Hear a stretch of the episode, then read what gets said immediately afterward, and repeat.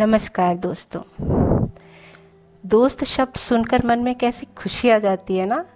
सचमुच, दोस्त होते ही ऐसे हैं।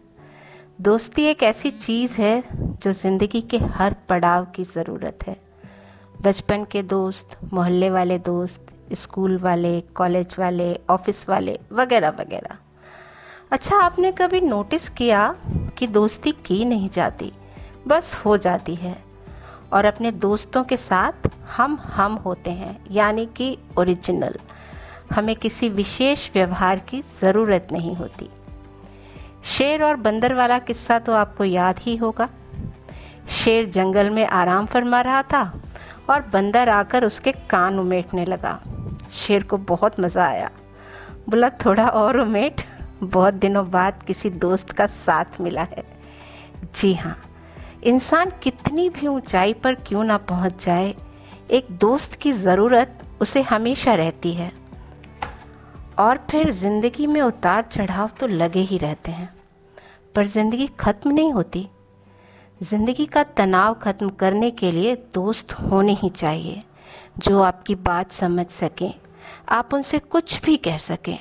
आपके पास एक कंधा ज़रूर होना चाहिए जिस पर सर रख कर आप रो सकें। वैसे सिर्फ़ रोने के लिए ही नहीं, खुशियों को बांटने के लिए भी तो दोस्त ही चाहिए। जब कई दिनों तक अपने दोस्त से बात ना हो पाए और वो मैसेज करे, ज़िंदा हो ना? तो अपने आप चेहरे पर मुस्कान आ ही जाती है।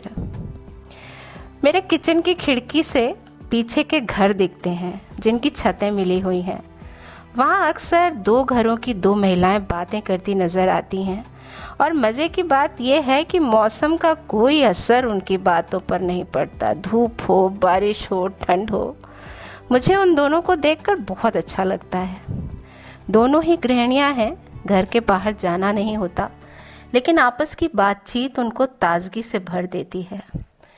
बिना जान पहचान के भी उन दोनों को देखना मुझे बहुत खुशी देता है और वो दोनों कब मेरी ज़िंदगी का हिस्सा बन गई पता ही नहीं चला। एक बार कई दिनों तक वो महिलाएँ बात करती नज़र नहीं आई। बस एक ही महिला अपनी छत पर दिखती थी तो मेरे मन में बेचैनी होने लगी, क्या हुआ? दूसरी महिला नज़र नहीं आ रही, कहाँ चली गई? करीब दो महीने बाद जब वो नज़र आई और मैंने बिना जान पहचान के भी उनका अभिवादन किया और उनके हाल चाल पूछे मुझे ये जानकर बहुत अच्छा लगा कि उन्हें भी मेरे बारे में काफ़ी कुछ पता है। मतलब कई बार कुछ ऐसे भी दोस्त बन जाते हैं जिनको आप जानते भी नहीं हैं। मेरी बेटी जब शाम को खेलने जाती है ना, साइकिल भी चलाती है, और मुझे बहुत अच्छा लगता है। उसकी एक छोटी फ्रेंड है, जिसको वो साइकिल की सीट पे बिठा लेती है, और खुद खड़े खड़े साइकिल चलाती है। यही शुरुआत होती है दोस्ती की। हमें पता भी नहीं चलता कि कब हम अपने आराम का ध्यान न देते हुए अपने दोस्त के आराम का ध्यान रखने लगते हैं।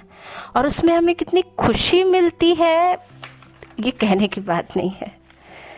सच कहा जाए तो आपके जीवन में सबसे अच्छे दोस्त वे लोग होते हैं, जो आपको और अधिक चमकदार बनाते हैं, ज़ोर से हँसते हैं, बेहतर जीवन जीते हैं।